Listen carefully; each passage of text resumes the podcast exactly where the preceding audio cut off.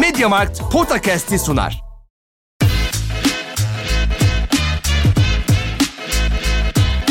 Potakast. Kaan Kural ve Orkun Çolakoğlu'yla NBA gündemine haftalık bir bakış.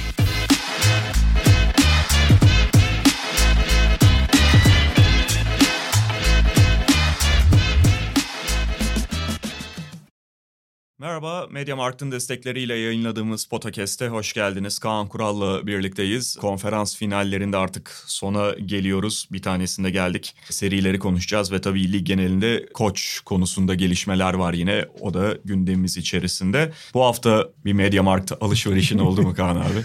Yok da abi ben şeyden falan bayağı dertliyim ya.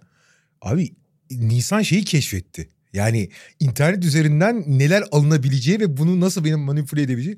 Mediamarkt.com.tr üzerinden tabii istediklerine bakıyor. Ben oradan baktığım için o da bakıyor. E Şimdi abi bir de şey bitmiyor abi. Şimdi karne için bir şey aldık değil mi? Geçen konuşuyorduk. Abi şimdi doğum günü geliyor. Bir ay kaldı. Şimdiden şey yapıyor. Baba bu güzel, bu bilmem ne, bu bir şey. Ne olacak abi bizim halimiz? Yani talihsiz denk gelmiş hakikaten karne üstü şey. Yaz tatili efendim yaz tatili gerçi karneyle aynı şey sayılır Abi da. bir de bitmiyor. Bayramı var, şeyi var. Her bayram şey, yılbaşısı var. Bayramda da çocuğa hediye alma ya. Abi almıyorum zaten de istiyor. O zaman artık senin bir takım setleri çekme vaktin geldi. Abi bir de elektroniğe çok meraklılar abi yeni jenerasyon. Bakalım hayırlısı olsun. Ee, kulaklık mulaklıkla idare ediyorduk da bu sefer biraz daha ciddi bir şey alacak gibi geliyor bana. Neyse. Direkt masaüstü bilgisayar falan. Eh be abi sen de akıl ver. Din- Dinlemiyordur herhalde. Aklına karpuz kabuğu düşürme de bu sefer biraz daha güzel. Neyse abi içim rahat oradan bakabiliyorum istediğim gibi. Peki konferans finalleriyle başlayalım Kaan abi. Bir tanesini bu sabah bitirdik. Doğu konferansında ise işler biraz karıştı. Aslında orada da hani iş çabuk bitebilirdi. Gerçi geçen hafta da bahsediyorduk. Yani biraz yayıncı kuruluşun takvimine uyma kaygısıyla Batı konferansının hem e, alelacele erken başlatılması hem de ikinci maçının da diğer seriyi başlamadan oynanmış olması onları zaten önden götürüyordu. Pekala 5. maçta da bitebilirdi Batı konferans finali. Doğu konferans finali çok daha sonra bitmiş olacaktı. Ondan sonra Trey Young'ın sakatlığıyla birlikte ve Milwaukee'nin de 3. maçı deplasmanda kazanmasıyla birlikte hani Doğu'da da böyle 5 maçta bitecek gibi gözüken bir seriye gidiyor gibiydik. Ama malum Maalesef bu sezonun bu playoff'un hikayesi sakatlıklar ve bu defa dördüncü maçta Antetokounmpo sakatlandı. Bir anda tekrar dengelerin alt üst olduğu anlamına gelebilir bu. Yani Antetokounmpo'nun neyse ki bağlarda falan bir yapısal problem yok ama bir süre olmayacağı da ortada. Bu Milwaukee'nin bütün dengelerini değiştiriyor. Trey Young hakkında şu anda net bir bilgi olmasa da ve ha, o seride dengeler tersine dönmüş olabilir. Doğu konferansıyla başlayalım. Şu anda 2-2 seri. Biz geçen hafta konuştuğumuzda henüz 1-0'da Atlanta ilk maçı kazanmıştı. Ya bir kere daha önce de konuştuk ama bunu son kez söyleyeyim. Yani büyük ayak kırıklığı bu seneki playofflar. Yani hakikaten büyük ayak kırıklığı. Bu arada yani ben her zaman şeyi söylerim. Hangi turnuvada oynuyor olursan ol. Yani Türkiye 2. liginden tut. Gençler bölgesel amatöre kadar. Oynayan takımlar sahaya çıkan kim olursa olsun orada en iyisini yapan takım ve şampiyon olacağını da hak etmiştir. Yani bu takımların yani buradan sonra kim şamp işte Phoenix finale çıktı sonra şampiyonluk gelecek. Buralarda oynayan takımın hak etmediğini kimse söyleyemez. Ama bu sezonun seviyesinin çok çok çok düşük olduğu da ya bundan önceki ben açıkçası seks, yani 80'i hep milat olarak alıyorum ya. Hani Aha. benim kişisel görüşüm o. Abi seks yani modern NBA'in en sorunlu sezonu bu. En düşük seviye sezonu. Kendi ölçeğinde. Yani en basit örneğini söyleyeyim abi. Bugün All NBA takımlarının oylaması vardı. Yani bu sezonun en başarılı geçiren oyuncuları. Hani %100 doğru olmasa da çok sağlıklı bir liste o. Abi ilk 22'de olan en çok puan alan ilk 22 oyuncu arasında ilk 15 dışında daha az yani giremeyen o oylamaları da sayıyorum. Bir tek Chris Paul kaldı abi şeyde oynayan. Yani en üst düzey oyuncuların olmadığı, her takımın kısmen Phoenix hariç her takımın çok ciddi sakatlık problemleriyle boğuştuğu. Yani oynayan ta- elenen takımların sakatlık problemleriyle elenmesini geçtim. Oynayan takımların bile tam güçte ve en iyi durumunda olmadığı bir konferans finali ve basketbol severler açısından biraz hayal kırıklığı. Ama abi şartlar bu. Sonuç itibariyle hani bunu da daha önce konuştuk. Son 20 yıla baktığın zaman, son 30 ya işte modern son 40 yıla baktığın zaman her şampiyonlukta belli sakatlıkların rolü olmuştur. Sadece beni hayal kırıklığına uğratan şu. Mesela 2015 NBA şampiyonluğu çok önemli bir örnektir tamam mı? Her turda Warriors'ın karşısında patır patır döküldüler. Her turda rakipler sıktı. Sakatlık. Ama Warriors her turda da daha iyi takım olduğunu göstererek gitti oraya. 2015 şampiyonu. Burada eleyen takımların, tur atlayan takım mesela Milwaukee, Atlanta, Phoenix ve Clippers'ın daha iyi takım olduğuna çok ikna olmadık. Belki Phoenix'i biraz ayırmak lazım onlardan. Daha iyi takım olduğuna, oyunu dikte edebildiğine çok ikna olamadık yani. Keza Phoenix'in Batı final serisiyle ilgili. Şimdi Doğu finaline gelirsek burayı, bunu söyleyelim. Bir daha bundan da bahsetmek istemiyorum ama yani bu sezon böyle bir sezon. Bunu kabul edelim. Katılıyorsun diye tahmin ediyorum. Tabii geçen haftada konuştuk zaten. Bu inkar edilecek bir tarafı yok ve ben mesela hatta sen şeyden bahsettin işte sadece Chris Paul'un kaldığından. Biliyorsun özellikle Amerikan basketbol Twitter'ında, NBA Twitter'ında bir şey muhabbeti gelişti işte. Ya evet ama işte genç yıldızlar da sahne alıyor. Donovan Mitchell'ı, Trey Young'ı, Devin Booker'ı. Abi ya evet sahne alıyorlar. Her sene zaten bir takım isimler sahne alıyor. Bir takım isimler ilk kez playoff oynuyor ya da ilk kez playoff'ta rüştünü ispat ediyor. Fakat bunun sakatlıkların yol vermesiyle, yol açmasıyla ortaya çıkan bir şey olduğunu da göz ardı etmemek, buna sırt dönmemek gerekiyor. Ve bu oyuncular bu çıkışı düzenli yapmak zorundalar. Devin Booker mesela harika bir ilk serinin ilk maçı oynadı. Daha sonra o performansı o, o seviyede devam ettiremedi. Yani bir LeBron gibi işte atıyorum 8 maçın 7'sinde sahanın en iyi oyuncusu gibi gözükmek başka bir şey. Ya da Durant gibi e, 10 maçın 9'unda sahanın en iyisi gibi gözükmek başka bir şey.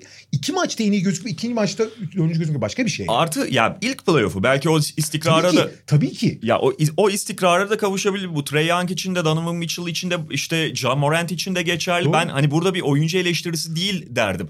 Ama ne güzel işte falan filan diye böyle suni bir şişirmeye gerek yok. Çünkü sakatlıkların belirlediği bir playoff oldu. Yoksa zaten o oyuncuların tekrar ya her sene başka oyuncuların ortaya çıkması elbette çok güzel bir şey. Hep Kesinlikle. bahsediyoruz oyuncu havuzunun genişlemesinden. Artı NBA'in ya da herhangi bir ligin kalitesinin ciddi şampiyonluk adaylarının sayıca çokluğundan daha fazla beslendiğinden de hep bahsediyoruz.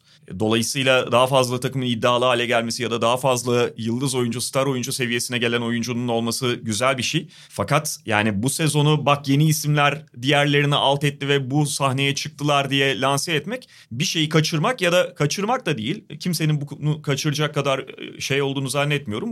E, Bunu göz ardı etmek, buna sırtını dönmek bu da doğru değil. Çok haklısın. Doğu finaline geri dönersek biz 1-0 bırakmıştık. Daha sonraki iki maçta bu serinin bence en önemli farkı olan Milwaukee'nin fiziksel üstünlüğünü çok net gördük.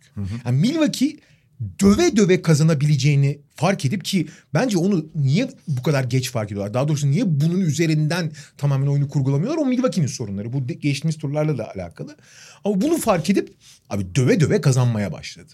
Her yerde fizik teması kovalıyorlar. Yanis'in çok daha zihinsel olarak daha iyi bir noktaya geldiğini. Ben Yanis'in Yanis'le ilgili büyük hayal kırıklığına uğruyorum. Çünkü hiçbir zaman oyununu optimize edemeyecek galiba. Hala gereksiz yere geri çekilerek, gereksiz yere fiziğini... Hani Yanis'in fiziğini kullanmadığı her pozisyon savunmanın istediği şeydir abi. Ve maalesef Yanis savunma bunu zorlamadığı halde bunu yapıyor maç içinde. Ve de- yapması gerekenden çok çok çok daha fazla yapıyor. Ama büyük oranda fiziğini kullanarak oynamaya başlamıştı. Keza işte bunu Drew Holiday zaten baştan itibaren yapıyor. Onunla eşleşmesi fiziğini kullanmaya çok daha uygun. Çünkü e, Trey Young'a karşı savunmayı doğru kurgulamaya başladılar. İlk maçta ona alan veren savunma ikinci maçtan itibaren ilk maçın son çeyreğinde switch yaparak yapmışlardı. İkinci maçta birlikte Brook Lopez'i çok daha yukarıda tutarak yani Brook Lopez'i drop ettiriyorlar ama çembere kadar değil foul çizgisine kadar geri çekip Trey Young'ın asıl operasyon yaptığı foul çizgisi alanı ve boyalı alanın girişi bölgelerini Brook Lopez'le bloke etmeyi başarmışlar. Ve açıkçası Trey Young'ın da bütün can damarlarını kesmişlerdi. Trey Young kesildiği zaman aslında orada Bogdanovic devreye giriyordu. İkinci oyun yönlendiriyorlar. Çünkü oraya kaynak ayırdığınız zaman top ilk pası verdiğinde topu yere vurabilen oyuncu çok önemli. Bogdanovic de iyi kararlar verip iyi bir bitirici olduğu için ondan çok besleniyor ama Bogdanovic sakat. Dizi ağrılarla oynuyordu. İki, iki maç için konuşalım ve çok kötü attı. Çok verimli olamadı. E zaten bu serideki en büyük handikaplardan biri herkes sakatlık yaşıyor. Atlanta yaşamıyor mu abi? DeAndre Hunter'ın ne kadar önemli bir oyuncu olduğunu unutuyoruz. DeAndre Hunter'ın değeri dışında bu seride Chris Middleton'la eşleşebilecek en iyi oyuncu olduğu için onun yokluğu bir kat daha ön plana çıkıyor. Ve nitekim iki maçı da fizik üstünlüğü sayesinde temelde ve özellikle üçüncü maçtı değil mi? Chris Middleton'ın çıldırdığı maç. Chris Middleton'ın sürükleyiciliği ve eşleşilememezliğiyle 2-1 öne geçti ve açıkçası üçüncü maçın sonunda da Trey Young sakatlandı. Abi şimdi bu senaryoda Milwaukee'nin önü tamamen açılmış ki. Yani nasıl oynayacaklarını keşfettiler Trey Young'a karşı. Trey Young devre dışı kaldı. Geçtiğimiz yıllardan biliyoruz Trey Young devre dışı kaldığında hücum ölüyor Atlanta'da. Abi senaryo açık. Fakat dördüncü maça geldik. Şimdi Yanis'in sakatlığı bir kere neyse ki çok ciddi bir şey yok. O sakatlıktan biliyorsun yani kariyer etkileyebilen sakatlıklardan biri o. Bir sezon en az oynamayacak gibi gözükürken neyse ki yani boşuna Greek Freak denmiyor. O sakatlıktan bile minimal zararla atlatmış gözüküyor. Herhangi bir yapısal hasar yok. Ama yapısal hasar olma, olmaması demek oynayacak anlamına gelmiyor. Bunu herkes yani çok iyi anlamak lazım. Hı hı. Belki 2-3 ay bilmiyoruz. Belki 2-3 gün, 2-3 hafta belki de 2-3 ay oynamayacak. Ama neyse ki ciddi yani yapısal bir sorun yok. Orası önemli ama onu kaybettiler. Fakat abi dördüncü maça bakıyorum. Yani sakatlanana kadar ki oyun da Milwaukee açısından büyük hayal kırıklığı. Ve tam tersine Atlanta açısından da çok büyük bir baş kaldırı ve çok büyük bir karakter testi. Lou Williams yani iki senedir eski Lou Williams'dan çok uzaktı biliyorsun. Hele bu sene son derece zaten yapamadıklarını biliyoruz ama yaptıklarını hiç iyi yapamıyordu. Fakat çok skorer gibi oynadı. Belli açılardan Trey Young gibi oynadı. Cam Reddish'in dönmesi çok önemli. O da biliyorsun 3 aydır oynamıyordu. Bir o maç oynadı ama iyi gözükmüyordu. Cam Reddish'in dönmesi şu an önemli. Ekstra bir iki tane attı fakat o önemli değil. Middleton'la eşleşebilecek oyuncuyu buldu. Aynen o DeAndre Hunter'ın yokluğunda bulamadıkları oyuncu oldu. En azından bir evet, maçlı. Biz Cam Reddish'i unutmuştuk çünkü hani normalde ilk 5 oyuncusu abi Cam Reddish. Onun dönmesi de şey oldu. Ama en önemlisi 3 maçtır falan dizindeki ağrılar sebebiyle hiç ortalıkta görünmeyen Bogdanovic o ikincili oyun kurucu. Yani Lou Williams'dan top çıktığı zaman Hurter de onu yapıyor. Ama Bogdanovic de onu yapabildiği zaman yere topu yere vurulan kanatın önemi çok büyük abi. Hı hı. Bogdanovic 6 üçlük attığı için çok ön plana çıkıyor ama aslında çok da iyi şut atmadı bu maçta genel toplamda ama en kritik yerde en kritik kararları doğru verince ve işin iyi canı çok daha yırtıcı, çok daha agresif oynayan, rakibin fizikseline geri adım atmayan bir Atlanta izledik abi Yanis sakatlanana kadar. Yanis sakatlandıktan sonra zaten şey oldu bir sarsıldı Milwaukee ve seri 2-2'ye geldi. Şimdi abi biliyorsun maçın sonunda bir de Capela da sakatlandı. Yani onunki çok ciddi gözükmüyor. Ama abi şimdi bu gece 5. maç oynanacak. 2-2 durum. Yanis'in durumu belli değil. %99 oynamayacak bu arada. Trey Young belli değil %50. Capela büyük ihtimalle oynayacak ama şey çıkmadı mi? oradan da evet. Ya abi ya kim oynayacak? Ne kadar oynayacak? Ha, hani iki maça bakıyorsun. ikinci, üçüncü maça çok daha agresif, çok daha yırtıcı, çok daha fizikli bir Milwaukee eziyor. Abi dördüncü maçta Trey Young's takım daha fizik şey fiziksel oynuyor falan. Hı hı. Hani gerçekten biraz piyan gibi. Milwaukee'de olması maçın bence Milwaukee açısından önemli bir avantaj. Çok daha yırtıcı olacakları. Fakat onların da Donte DiVincenzo'yu da kaybettiğini unutmazsak bu sene kadronun da daraldığını düşünürsek abi oynatacak oyuncuları kalmadı. Son maç Jeff Teague'le falan abi Jeff Teague'i sahaya sürüyorsan zaten kapat o dükkanı yani. Ya işte orada da evet Milwaukee'nin playoff'un başından beri daha doğrusu özellikle DiVincenzo'nun sakatlığı sonrasında çok net konuştuğumuz bir durumu var. Rotasyonu zaten dar ama rotasyonu da ikiye bölmek lazım ön alan ve arka alan rotasyonu Hı-hı. olarak özellikle kısa rotasyonu, arka alan rotasyonu felaket durumda Milwaukee Bucks'ın ön alan yine idare eder. Yani orada e, işte Takır'ın var, Antetokounmpo, Lopez, Portis dört kişiyle gayet götürebiliyorsun. Zaten zaman zaman kısa beşleri de dönebiliyorsun. Hatta ee, Chris Middleton'ı da orada kullanabiliyorsun gerekirse. Evet ama işte mesela şöyle bir problem var. Chris Middleton evet ön alana atabilirsin fakat arkada adam yok. Aynen. Yani 3 Chris Middleton'ı zaten bir kanat şey daha doğrusu arka alan oyuncusu gibi kullanmaya mahkumsun. Çünkü sayıca birini bulamıyorsun. Jeff Teague'in dönem dönem ortaya çıkması o arayıştan kaynaklanıyor. Bana göre yine yanlış. Bence. Ee, bahsettin ya yani bugün Milwaukee'de olmasıyla maçın ve işte nasıl dördüncü maçta Atlanta Trey Young'ın sakatlığına takım haline bir reaksiyon verdiyse taraftardan da güç aldıysa Milwaukee onun benzerini yapabilir pekala.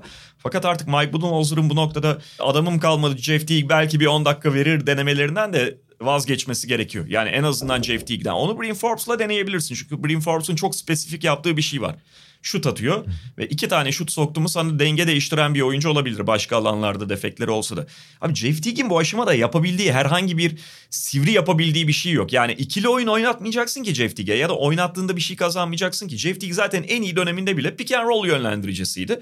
Ve playoff'ta da takımlar sürekli alttan geçtiği için dımdızlak ortada kalıyordu. E, savunmada zaten üzerine gidilen oyuncu oluyor. Yani sen Jeff Teague'i niye kullanmaya çalışıyorsun ki bu aşamada? Tamam birileri, birilerini dinlendirmeye çalışıyorsun da bu defa daha büyük bir sarmalı dönüşüyor iş. Ve abi şey çok acayip. Şimdi Jeff Teague sonuçta burada üçüncü, dördüncü sebeplerden biri de Jeff Teague bir şeyi te- temsil ettiği için konuşuyoruz. Aha. Abi Jeff Teague hani şimdi Bryn Forbes bir sürü eksiği var değil mi? Ama abi en azından hata yapmıyor. Jeff Teague bir şey yapamadığı gibi de bir hata yapıyorsun. Evet. gibi yani. Yani bu hani bu sadeleştirmeyi yaparsa Milwaukee'nin 3 senedir falan Antetokounmpo'suz tabii ki Antetokounmpo bu takımın en önemli oyuncusu ama onsuz da gayet ayakta kalabildiğini dönem dönem gördük. Ve Atlanta'da da Trey Young yoksa şimdi Trey Young'ın yokluğunda bir tane maçı iç sahada işte o gazla kazanmak başka bir şey. Onu ikinci kez üstelik İkincisi deplasmandayken tekrarlamak başka bir şey. O zaman yine de dengede diyebiliriz ama söylediğin gibi çok fazla bilinmez var ve bu tahmin yapmayı da çok güçleştiriyor. Bir tek şey var ama Atlanta rahat sayı atabilen bir takım ve bir değişik Aha. kaynaklardan. Milwaukee'nin biraz e, sayı kaynağı şey yaptı, e, sıkıştı, kısıtlandı ve şey tehlikesi çok ciddi. Abi Bobby Portis'in çok ciddi bir rol alacağını, normalden fazla ciddi rol alacağını düşünürsek biliyorsun Bobby Portis'in dakikalarını arttırmak demek onun su kaynatma ihtimalinin de artması Doğru. anlamına geliyor. E, orada bir risk barındırıyor orası. O orası öyle. e, orası öyle. Yalnız diğer tarafta Antetokounmpo'nun yokluğunda daha açık bir sahada oynayacağı için Milwaukee bu Drew Holiday'e de yarayabilir bence. Yani Middleton'a zaten Middleton daralan savunmaya karşı da hücum edebilen bir oyuncu. Ayrıca ona da alan açılmış olacak ama özellikle son maçları iyi geçirmeyen Drew Holiday bundan faydalanabilir. Yani bu Antetokounmpo'nun yokluğunda Milwaukee daha iyi olacak demek değil. Ama onun yokluğu ve savunmanın onun yerine de Portis ve Tucker süre alacakları için daha açılan bir savunma Drew Holiday'e yarayabilir ve biraz daha ferah bir Milwaukee hücumu belki izleyebiliriz. Bakalım. Batı'ya geçelim. Batı'da da Suns işi bugün bitirdi. Yani aslında dördüncü maçı Suns kazandıktan şimdi çok kısa bir özet yapmak gerekirse üçüncü maçı Clippers kazanmıştı. 2-1'e getirmişti. O gün Chris Paul dönmüştü ama hiç ritminde değildi. Devin Booker zaten ikinci maçta yaşadığı sakatlığın ardından maskeyle oynuyordu ve hemen her oyuncu da o maskeli ilk maçta gördüğümüz bocalamaları yaşadı. Hatta Cameron Payne de o maçta sakatlandı ve Suns hücumunun bir anda çok tıkandığını gördük ki bu playofflarda çok fazla yaşamadıkları bir durum. Dördüncü maçta ama bu defa Clippers'ı belli bir seviyede tutmayı başardılar ve Suns 3-1'e getirmişti. İşte zaten ondan sonra genel kanında 5. maçta artık Suns'ın işi bitireceği yönündeydi. Zubat sakatlanmıştı bir de üzerine Clippers. Artık Zubat falan hani detay sakatlık diye akıllardan e, silinebiliyor. Zubat sakatlanınca biraz da mecburiyetten Tronlu tamamen kısa beşle oynadı 5. maçta ve alan savunması yaptı. Ve de Marcus Cousins'ı naftalinlerinden arındırıp sahaya sürdü. Aynen yani ana planda hani ilk 5'te Marcus Morris en uzun oyuncu alan savunması yaptı. İkinci beşe de Marcus Cousins'ın dahil olmasıyla onu da tam Aiton'un sağdan ayrıldığı ve Sharic'in olduğu bölümlere denk getirdi. Dolayısıyla da Marcus Cousins'ın fiziksel üstünlüğünü e, kullanmaya çalıştı ve kullandı biraz Clippers. Ve Suns'ın yani geçen hafta onların hücumunu övüyorduk işte ve genelde böyle farklı savunmalara karşı da takılma yaşamadıklarından bahsediyorduk. O alan savunmasına karşı Suns'ın bu playoff'ta hiç ya da çok az gördüğümüz şekilde bocaladığını gördük. Yani zaman zaman doğru şutları bulup değerlendiremediler. Zaman zaman da alan savunmasına karşı o kafa karışıklığını yaşadı Suns. İyi hücum edemediler. E diğer tarafta Paul George en özel maçlarından biri o- ne oynadı? Red Jackson yine ona katıldı. İşte de Marcus Cousins'tan almaları gerekeni aldılar. Diğer detay oyunculardan falan alınca yani net bir galibiyet aldı 5. maçta Clippers. Ama ondan sonra bu seride Covid protokolünden döndükten sonra aslında hiç o Denver serisindeki halinde olmayan Chris Paul 6. maça el koydu. Genel olarak zaten Suns da yani işte Jay Crowder'ın falan da katılımıyla çok daha iyi hücum seviyesindeydi ve Clippers e- epey ısrar etti. Epey onları kovalamaya çalıştı ama öyle bir hücum seviyesinde oynadı ki Suns hani bu Kawhi'sız zaten eksik ve Paul George'un da bu defa çok iyi oynamadığı bir Clippers bir yere kadar takip edebildi onları. Valla 5. maçın sonunda Clippers'ın daha iyi bir noktada olduğunu söylemek mümkündü. Şu açıdan şimdi Zubats'ı da kaybettin. Ibaka zaten yok. Rondo'yu hak ettiği şekilde tamamen devre dışı bırakmışsın. Ya biraz evvel Milwaukee'den bahsettik. Abi Clippers'da Clippers'ın güvenebileceği 6 oyuncusu kalmıştı en son. Buna Terence Mann de dahil bu arada. DeMarcus Cousins ve şey kenarda oynuyor ama güvenebilecek isimler değil onlar. Belli spesifik roller için oynatıyorsun. Şimdi bu kadar daralınca da rotasyon işler çok sarpa soruyor. Fakat Clippers seriyi biraz şeye getirmişti. Bu Utah serisinde de gördük bunu. Clippers switch savunmasını ve kısa beşli oynadı. Hatta bunu aslında Zubats'ın olduğu uzun beşlerde de yaptılar. Rakibin trafiğini bozabildiği savunmaları. Çünkü o, oralardaki ters eşleşmeleri falan çok iyi kullanıp trafiği çok bozup biraz işi izolasyona dökmeyi sağlayabiliyor. Ki nitekim Utah serisinde gördük. Donovan Mitchell ve Jordan Clarkson eline çok kalıyordu ki Evet. Utah belki de top trafiği en yüksek takım. Ve bu sayede istediği şey- seviyeye çekmişti Phoenix'in hücumunu. Yani Booker ve Chris Paul izolasyon oynasın. İşte Aiton'u fazla beslemesinler, sınırlı beslesinler. Crowder ve Michael Bridges da hiç top kullanmasın. Aynen. Abi, Chris Paul'la Devin Booker da e, kendi standartlarının altında kalınca iyice ekmeklerine yağ sürülüyordu. Ve Utah serisinde görmüştük ki izolasyon üzerine atmaya kalkarsan bir şut yarışına girersen Clippers'la yarışamıyorsun. Clippers muazzam bir şut takımı çünkü. Yani normal sezonda da görmüştük. Utah serisinde de gördük. Son maçı 25'ten yani ikinci yarıda 25'ten almışlardı ki Utah'a karşı yani. Fakat şöyle bir problem oldu. Ben özellikle dördüncü maçta çok gözüktü. Abi Clippers da iyi atamadı bu seride o kadar. Yani o dördüncü maçı kazanmış olması lazımdı Clippers'ın. Yani e, 84-80 biten bir maçta Clippers, yani Clippers'ın çok daha yüksek bir hücum potansiyeli var Phoenix'e göre. Phoenix sistem çalışmadığı zaman çok skor üretebilen bir takım değil o kadar. Clippers her şartta üretebiliyor. Yani Dallas serisinde de Utah serisinde de gördük. Deli gibi yemesine rağmen daha deli gibi atabiliyor Clippers. Bu Phoenix'in savunmasını küçümsemek için söylemiyorum. Phoenix de iyi savunma yapıyor. Ama Clippers bu tip bataklıktaki bir yarışı kazanabilir aslında. Ama kazanamadı. Nitekim ikinci maçı da biliyorsun. Son topta işte Paul George iki foul kaçırdı. Son topta DeAndre Ayton smacı yaptı. Öyle kazandı. Aslında maçı yani seriyi çok istediği yere getirdi. İlk beş maçı itibariyle iki maçı net Clippers kazanmıştı. İlk maçı işte Phoenix net kazanmıştı. İki maç ortadaydı. Yazıtura'ya kaldı. Belli faktörlere kaldı. Ve onları Phoenix kazandığı için 4-1'e 3-1'e gelmiştik. Oradan işte 3-2'ye geldi. Aslında çok tersi olabilirdi. Fakat abi son maça geldiğimiz senaryo. e, Paul George bu arada muazzam sen de söyledin. Olağanüstü bir dördüncü maç oynadı. Bence bu playofflarda Paul George büyük oranda üzerine yapışan o çok etiketinden falan hani çok sıyrıldı ki Abi şey Utah maçının serisinin ilk maçını Dallas serisini falan hatırlıyorsun. Oralarda bile hala çok bocalıyordu. Ama belki de Kavay'ın kaybı onun hani bundan sonra ben oynayacağım demesine yol açtı. Ve Hala- üstündeki baskıyı da aldı bence, yani de, takım bence olarak. Bence de. Hala seçmeyi çok bilmiyor Paul George onu söyleyeyim. Seçme konusunda hala problemleri var ama özel bir oyuncu olduğunu bir kere daha gösterdi. Burada tabii Reggie Jackson yani daha önce konuştuklarımızı tekrar etmiyorum. Reggie Jackson akıl almaz bir playoff geçiriyor. Fakat şimdi şöyle bir denkleme. Şimdi Demarcus Cousins oynadığı sürede beklenenin üzerinde kal. İki maçta da 10 sayı atıyor. Fakat abi savunmayı hiç yapamıyorsun Demarcus Cousins olduğu zaman. Bu da Phoenix'in bocalamasını engel. Yani bocaladığı bölümlerden biraz nefes almasını zor. Phoenix'i tamamen kitlemekten uzaklaştın. Belki de Marcus Cousins'ı hiç oynatma diyeceksin ama o zaman ne yapacaksın? Lan Marcus Morris 48 dakika mı oynayacak? Ne yapacaksın? Zubats olsaydı belki bunları daha az yaşayabilirlerdi. Ama yok abi yapacak da bir şey de yok. Kavay zaten yok. Fakat son maça geldiğimizde yani Clippers bence 3 3-1 geriye düşmesine, oradan 3-2 yapmasına rağmen seriyi istediği şekle sokmuştu. Yani tamamen izolasyon üzerinden oynuyor Phoenix. Hiç top trafiği falan yok. Evet belli prensipleri var ama Phoenix'i değerli kılan o devamlılık falan kalmamıştı ortada. Fakat abi 6. maça o kadar kararlı çıktı ki Phoenix. Bir, tempo yüksek tutacağız abi. Tempo yüksek tutarsak çünkü erken gelip kanatlara topu verebiliyoruz. İki, Chris Paul zaten abi benim kariyerim kaçıncı yılındayım ben burada final oynayacağım dedi. Abi Covid protokolünden döndükten sonra 3 maçta %32 atıyordu Chris Paul. Bu maçta 26'da 14 attı. Pardon 24'te 16 attı. Ve Abi. 8'de 7 3. 8'de 7 üçlük 41 sayı attı ve ya özellikle 3. çeyrekte hala kopmamışken maç yeter la dedi yani. Hani bu maç burada bitiyor dedi yani. Olağan yani Paul George'un 4. 5. maçta yaptığının belki daha iyisini yaptı. Yani inanılmaz oynadı orayı. Bence ama daha önemli nokta 4. ve 5. maçlarda toplam 9'ar sayı atmıştı. Michael Bridges ve Jay Crowder. 9 sayı 9 sayı. Abi bu maçta 30'a yaklaştı. 28 mi ne attılar? Yani onlar devreye girdi. Daha doğrusu Phoenix'in sistemi çalıştı. Çalış yani tıkıl, takıldıkları yerde de Chris Paul ağırlığı koydu. 4. 5. maçta yapıldı ama ve işi bitirdi. Fakat beni şey biraz hayal kırıklığına uğrattı burada. Abi nihayet, nihayet de dememek lazım. Beklendiği gibi bence Clippers'ın abi bu maç takvimi artık 6. maçta onları bitirdi abi. Şey çünkü Dallas serisi 6. maçından beri son 13 maçını 25 günde oynadı. 25 günde oynadı. Her maçı gün aşırı oynadı abi Clippers.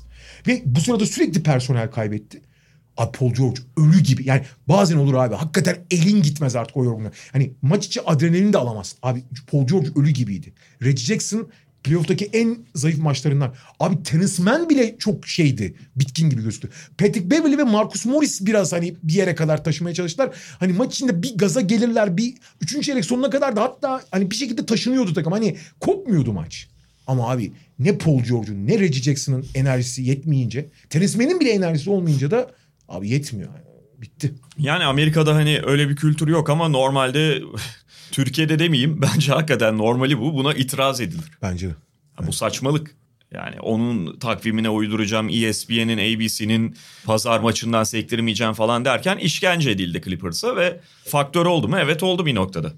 Altıncı maçta hiç yürüyecek halleri yoktu abi. Yani böyle hani bunun anlamı ne ben anlamıyorum dediğim gibi. Bu kadar fazla sakatlık e, bilmiyorum e, biraz takvim değişikliğine yol açacak mı ama oyuncuları at gibi kullandılar. E, Zorladılar bu playoff'ta bazı takımlarda özellikle. Dediğin gibi artık Clippers'ın zaten yürüyecek hali kalmamıştı. Ki hani yine bahsetmiştik. Phoenix bir de tamam Phoenix Denver serisini erken bitirince o avantajı biraz hak etti ama ekstra dinlenmiş olarak geliyordu. Yani Evet. dediğim gibi Phoenix Denver'ı erken bitiriyor olabilir ama diğeri de 6. maçta bitirdi mesela. Abi Phoenix Denver'ı erken bitirdiği için ekstra dinlensin. Ama Clippers'a da makul bir dinlenme süresi ver abi. yani iki hani bir gün değil de bir üç gün olsun arada. Tabii. Doğu finaliyle bari paralel gitsin. Ha, bu saçmalık gerçekten ama zaten bu sene ne normal gitti ne akla yatkın gitti. O, o yüzden de tekrar tekrar aynı şeylere dö- dönmeyelim. Yani konferans finallerine dair herhalde konuşacaklarımız bu kadar. Bir kez daha geçen haftaki söylediğimizi biraz tekrarlamış olacağız ama Monty Williams adına özellikle mutluyum. Bence de. Ne kadar hani böyle çok... e, Şeyleri gördün mü? Ee, nasıl başladı nasıl gidiyor? New Orleans'daki Chris Paul ile Monty Williams resimleriyle Evet. şimdi koymuşlar. Chris Paul adına da yani mutluyum. Bence. Ee, bir taraf yani Chris Paul çok benim sevdiğim bir oyuncu değildir. Oyun karakteri, oyuncu karakteri olarak ama onun üstündeki o loser damgasının da çok haksız üstüne yapıştırılmış bir etiket olduğunu hatta saçmalık olduğunu düşünüyorum. Birebir katılıyorum. Dolayısıyla hani ne kadar çok fazla sakatlıktan faydalanmış olsa da Phoenix Suns onlar kendi üzerlerine düşeni yaptılar ee, bir taraftan ve hani neticede Chris Paul da kaybederken o üzerine haksız vurulan loser damgasını yerken kaç tane playoff'ta sakatlanmıştı. Biraz da öyle bakmak gerekebilir belki. Ve son maçı da hakikaten güzel bir Tabii. şekilde kazandılar. Yani öyle ite kaka gitmedi bu sefer. Yok yok direkt yani yumruğunu vurdu. Peki Portland'da yaşananlardan bahsedelim. Yani sıradan bir koç şeyinin ötesine geçti çünkü bu Chance Billups'ı getirdi Portland Trail Blazers ki bekleniyordu. Zaten hani ya Jason Kidd ya Ch- Chance Billups noktasına gelmiş gibiydi. Ki Jason Kidd de işte Dallas'a gitmişti. Fakat Chance Billups olayı yani daha resmileşmeden sadece işte Adrian Wojnarowski'ler falan bunu e, anlaşma noktasındalar diye duyurduktan sonra bile ortaya çıkan ve çok daha fazla konuşulan bir konu var. Hala da konuşuluyor ve belli ki konuşulacak. Chance Billups'ın 97'de karıştığı bir olay. Oradaki tecavüz suçlaması ve Portland'ın işe alım sürecinde Chance Billups'la görüşme sürecinde bunu ne kadar değerlendirdiği, ne kadar Chance Billups'la bu konuyu konuştu. Nitekim sonra basın toplantısında konuyla ilgili bir şeyler sormak isteyen gazeteciler vardı. Fakat hem Neil Olshin'in takımın genel menajerinin hem de Portland ne denir ona işte basın direktörü mü tam sıfatı şimdi unuttum yani basın sorumlusu diyelim. Oradaki o hanımefendinin gelen bir soruyu direkt olarak geri çevirmesi çok kötü bir gö- görüntü ortaya koydu Portland açısından ve Portland şöyle bir dur- durum ne kadar idare edilemezse Amerika'da ne kadar idare edilemezse o kadar idare edemedi. Kendisi açısından son derece olumsuz bir imaj çizdi. Ee, konuyu da kapatabilmiş değiller bence. Çünkü kapatacak senin de söylediğin gibi çok kötü bir iletişim yapıldı. Ee, Neil Olshey biz araştırmamızı yaptık. Detaylı araştırdık. Onun bu görevi almasında hiçbir eksiklik bulamadık. Evet, bizim sözümüzle yani siz de Ha, bizim bunu, bununla yetinmek durumundasınız gibi bir şeye getirdi. Abi şimdi olayla ilgili araştırma yapmışlarsa gerçekten. Çünkü bunu söylediği anda bunu araştırma yapılmadığına inanıyorsun. Aha. E yaptınız da ne oldu? Ne buldunuz deme. Çünkü bir cevap vermesini istiyorsun. Bu cevap değil. Bana güvensen falan Aha. olmaz abi öyle cevap. Rahat En ol azından- falan gibi Yok, böyle. Amerika'da olmaz o. Türkiye'de oluyor da Amerika'da olmaz. Kimse şey beklemiyor. İşte olayın detayları şöyle oldu falan denmesini beklemiyor. Ama bu araştırmayı işte bağımsız bir hukuk kurumu diyor. Kim yaptı? Ne kadar yaptı? Bulgular ne kadar güvenilir falan gibi. En azından ana hatlarını verse insanları senin ne se- sen nasıl tatmin olduysan bunun ana hatlarını versen bir cevap cevap vermezsen abi iş daha da büyüyor. Hele ki Oregon gibi çok liberal Amerika'nın en liberal eyaletlerinden biri iş daha da büyür. Yani bu arada şeyi hatırlatalım. Bu olay 24 sene önce oldu. Yani olayın detaylarını hatırlayan yani taraflar bile artık hani detaylarını bulman da çok zor. Ben açıkçası bilmiyordum mesela. Ben biliyordum Boston'dan dolayı da o biliyorsun Billups'ın oyuncu olarak çok büyük hayal kırıklığı yarattığı dönemlerden biri. Aha. Ve artık olay aslında kapsamlı 3 kişi. Yani Antoine Walker bir oyuncu daha var. Yani üçü bir Ron arada. Mercer. Ron Mercer. Ve Chauncey Billups hüküm giymiyor bu arada. Aha. Anla, hani iddia oluyor. Kamu davası açılmıyor. Şey davası açılıyor. Özel dava açılıyor ve sonra şey para karşılığı şey yapılıyor. Anlaşma. Anlaşma yapılıyor. Şimdi ama bunların bütün detaylarını en azından hani ince detaylarını olan biteni anlatmadan ama sürecin detaylarını anlatsam bir tatmin olacak. Şimdi öyle olmayınca işte çok büyük bir tartışmalar ortaya dökülüyor. Fakat bütün bu yapılan hatalar dışında bu olayın iyice büyümesi dışında olayı Damian Lillard'ı olayın merkezine çekmiş olmak büyük bir rezalet zaten. Burada bence Portland'ın da biraz social justice warrior'lık yapması ve Lillard'ı hiç ait olmadığı bir yere çekmesinin de çok... Orada bir tane Oregon gazetesi yani Portland gazetesinde bir tane yazı çıktı. Ona çok sinirlenmiş Damian Lillard. Çünkü Damian Lillard biliyorsun yani Chance Billups olsa iyi olur dedi. Abi Damian Lillard bir oyuncu olarak bu seçimin saha dışı faktörlerini değerlendirmek zorunda tutamazsın Damian Lillard. Ha belli açılardan bu takımın lideri olarak belli bir sorumluluğu olabilir. Ama Lillard seçici değil zaten. Anlatabiliyor muyum? Yani ya Lillard'a gereğinden fazla sorumluluk yüklüyorsun ya da sorumlu olmadığı bir alan için sorumluluk diyorsun. Ve bunu çok işin içine oturup Damian Lillard sanki seçtirmiş gibi bir durum oluşturmaya başladı. Neil Olshey bunun da önünü alamadı. Burada Damian Lillard sorumlu değildir abi. Biz karar veriyoruz. Damian Lillard'a sadece basketbol açısından bir takım lideri olarak danışırız ama ka- karar bizdedir de demedi. Evet. Damian Lillard da korumadı. Abi Damian Lillard da ya belki de işte Duncan, Nowitzki gibi son yılların modern çağın en takımına bağlı ki biliyorsun Portland'ın geçtiğimiz 15 yılına bakarsan defalarca aslında isyan etmesi gerekirken bazı açılardan hiç isyan etmeyen benim saha dışındaki duruşuyla söylemleriyle de belki de NBA'de en takdir ettiğim en doğru yerde duran, aklı en doğru yerde olan, en fazla değil ama en doğru yerde konuşmasını da bilen ismi olarak çok zor bir durumda bıraktım. Ve acayip rahatsız olmuş gözüküyor Lillard. Chris Hayes'e verdiği bilgilerde hani takımdan ayrılmak gibi konular bile bahsedilmeye başlandı. Ve şey lafı çıktı. Kız arkadaşından ayrılmayı bilmeyen beyefendi çocuk durumuna düştü Lillard. Yani gerçekten ayrılmak istiyor ama bunu dile getiremiyor gibi bir duruma düştü ki hani bunun gerçekliği tartışmak o zaman bunun bir kere dile getirilmesi hele Lillard gibi bir oyuncunun için bile dile getirilmesi bile hani Portland'da bu sürecin rezalet ötesi yönetildiğinin bir başka göstergesi. Öyle. Yani Chris Haynes de zaten biraz Damian Lillard'ın blogu gibidir. Tabii tabii. Şey. tabii. Mikrofon onu ya. Ee, bu Jason Kidd olayında da zaten hani onun üzerinden dile getirmişti isteğini. Evet yani Lillard'ı biraz öfkelendirdiler. Bu için ortasında bırakarak ve hani soğur mu şeyi ikna olur mu bilmiyorum ama bir rahatsızlık duyduğu ortada. O kadar vefalı bir oyuncuya yalnız bunu bir kere düşündürürsen yapılan bütün yanlışlar tek tek kafasına gelmeye başlar. Abi. Artı zaten şey olarak da artık sınırda yani hiç her şey doğru idare edilse bile Damian Lillard artık 30 yaşına geldi. İşte 31 olacak gelecek sezon. E, bu seneye kadar hiçbir zaman evet konferans finali falan oynadılar sakatlıkların, rakiplerin yaşadığı problemlerin etkisiyle ama hiçbir zaman net bir şampiyonluk adayı olamadı Portland. Ha bunun için denedi mi kendi çapında doğru ya da yanlış bir çaba içerisinde olduklarını söyleyebilirsin. Ama abi geçtiğimiz 6 yılda bir kere konferans finali yaptılar sakatlıkların kaydıysa. Bir kere ikinci tura geçtiler Chris Paul'un sakatlığında 2016'da. Onun dışında hep ilk turda elendiler. Bu sezona bak abi. Bu sezon herkesin sakatlandığı sezonda en çok sakatlıklardan çıkan takım Portland. Zach Collins'i saymazsan sağlıklıydı. Ki Zach Collins'i saymayalım artık. Gene sakatlanmış bu arada. Abi tam sağlıklı olduğu halde Jamal Murray'siz Denver yenenler o Denver gibi 4-0 yenildi abi ikinci turda. Yani şimdi bu sezon bile gösteriyor bazı şeyleri. Ya tabii ve hani şunu söyleyecektim. Hakikaten şurada hiç Bilaps'la e, mesela anlaşmıyor olsa bu gayet pürüzsüz geçseler bile bu yeni koç belirleme sürecini. Damian Lillard yine bu se yani gelecek sezonun ortalarında belki sonunda tamam abi olmuyor artık beni salın mesajını kesin olarak ve kendi ağzından kamuoyu karşısında verebilirdi. Bir de böyle şeyler yaşandığında zaten basketbol olarak da artık sabrının sınırlarında olduğunu düşünüyorum. İçeriye takas isteğini çok net dile getirebilir. Israr Yani- edebilir bu konuda. Bence Portland'ın da bu kararı vermesi lazım abi. Çünkü bu kadro bu kadronun sınırlarını test ettin olmuyor abi. Olmuyor. Bu kadronun sınırları bu sezon bence artık son aşamaydı. Herkes sakat kaçarken hala ilk turda eleniyorsan sen bu, bu kadronun artık sınırları test edildi abi. Bence Portland'ın da o karar vermesi lazım artık.